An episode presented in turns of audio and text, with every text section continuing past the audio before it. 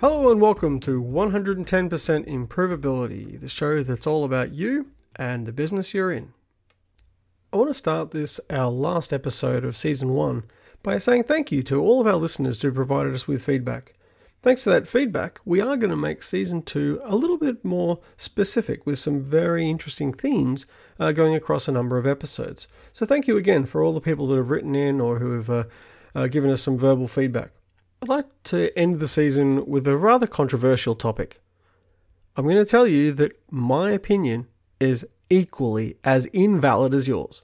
That's right, our opinions are pretty much invalid unless they are backed up by some form of learned experience and training.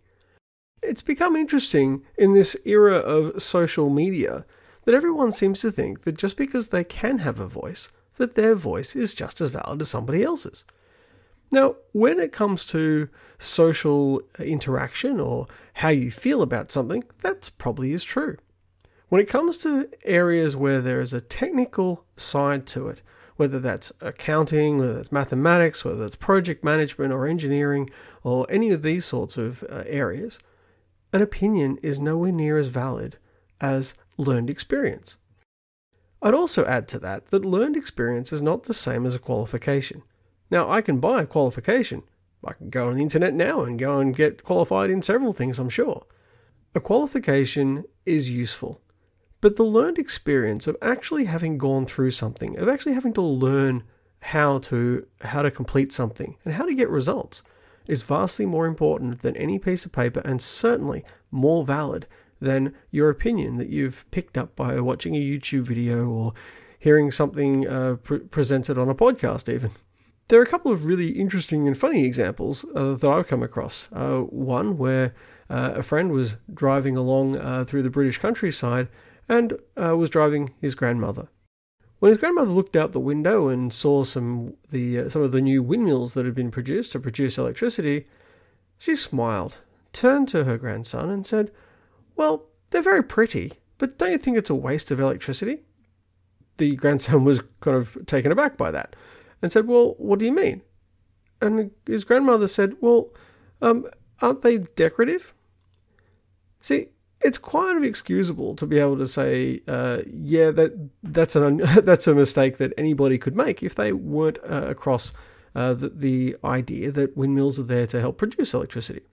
It's a lot more excusable than the person who wrote into a newspaper saying that they were very concerned with the waste of electricity that uh, an electric that a, an electric windmill would would produce if the wind turned around and it suddenly started spinning the other way because they were very concerned that perhaps it would start sucking electricity out of the grid.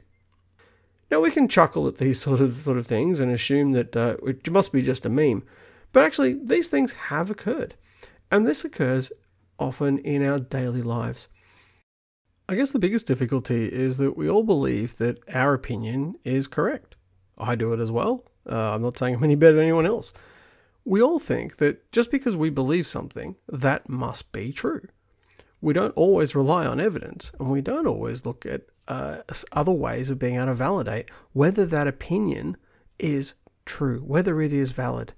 So we build up this idea that just because we believe that we are the best person to do our job or that uh, uh, the way we think about the world is the only way to think about the world, that we build that into some form of fact, even though it has no basis of evidence. You'll see examples of this in recent job advertisements. Hiring managers seem to have the opinion that the only people that can uh, be good at their roles are people that have worked in that one industry all of their lives. It comes across usually in areas uh, where we've hired the same people we've always hired. And so we've now got groups of people who think exactly the same uh, and who've only learned from the experience of having worked in their one industry.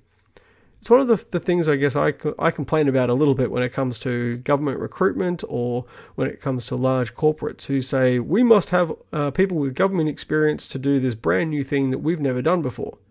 Well, why? Why do you need that kind of experience? What you really need is learned experience in whatever you're doing.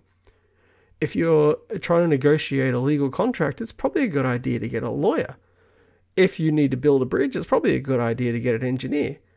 If you're trying to run a project, it's probably a good idea to get someone with experience in running and completing successfully projects. It doesn't mean they have to have experience in government or banking or uh, any of these sorts of environments.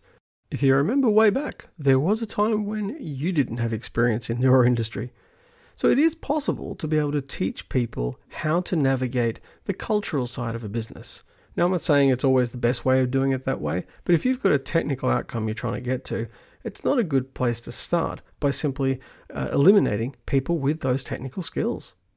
Whenever you've got an important decision to make, it's often good to get somebody else to validate it. And by that, I don't mean people who you always go to, the same people in your team or your environment, because they often think the way you do it's helpful potentially to go to an industry association or to people in other teams. Think of that person that always irritates you in meetings because they don't always agree with you. Actually, this is a great way of helping to mend some of those bridges you might have uh, you might be needing to fix uh, in your working environment by going to them and asking them for their views because they obviously think differently to the way that you do. By doing so, you're not just getting opinion; you're now starting to get other views uh, that help you shape a more uh, solid argument. There's a really big difference between hearing different views and then being able to create your argument than there is from hearing the same argument presented several times. It's essentially one argument from different mouths. If you're encountering others who you think are presenting opinion rather than fact, uh, I got a great lesson from uh, a manager I had at a recent uh, company I work for uh, who used to often start conversations uh, in response to things that I've said with, Oh, that's interesting. Help me understand how that works. Help me understand how that would play out. And those sorts of questions worked really, really well because then it forced me to have to think through how would I explain this to people? Have I got a basis of evidence that supports what I'm trying to present? Without it, what you have is opinion. This method was a really good way of being able to challenge what I was saying without saying that it was wrong, and certainly without making me feel bad about what I was saying. Uh, in fact, it gave me the opportunity to reframe my argument uh, in such a way that could even be more convincing. So I really did appreciate that uh, that particular manager. Uh, thanks very much, Eldon, if you're listening. And while opinion might be useful when trying to determine what movie you might want to see or what restaurant you might want to go to tonight, it probably isn't a good way to be selecting team members or trying to determine which business outcome makes the most sense for you. So remember, your opinion, my opinion, they're all equally as invalid as each other unless they're supported by some form of evidence that quite often is useful to come from your own learned experience. Thank you very much for listening. I hope you've enjoyed this first season of 110% Improvability. We hope you're all going to come back and listen to season two that'll be starting shortly, and welcome any feedback from anyone uh, to help us build a much better show or to try and help answer any questions you may have. 110% Improvability is a production of Improvability Proprietary Limited, a business focused on improving your performance through people, process, and projects. If you want to contact Improvability, please do so on 1300 246 943 or send them an email on info at improvabilitysolutions.com or check out their website www.improvabilitysolutions.com.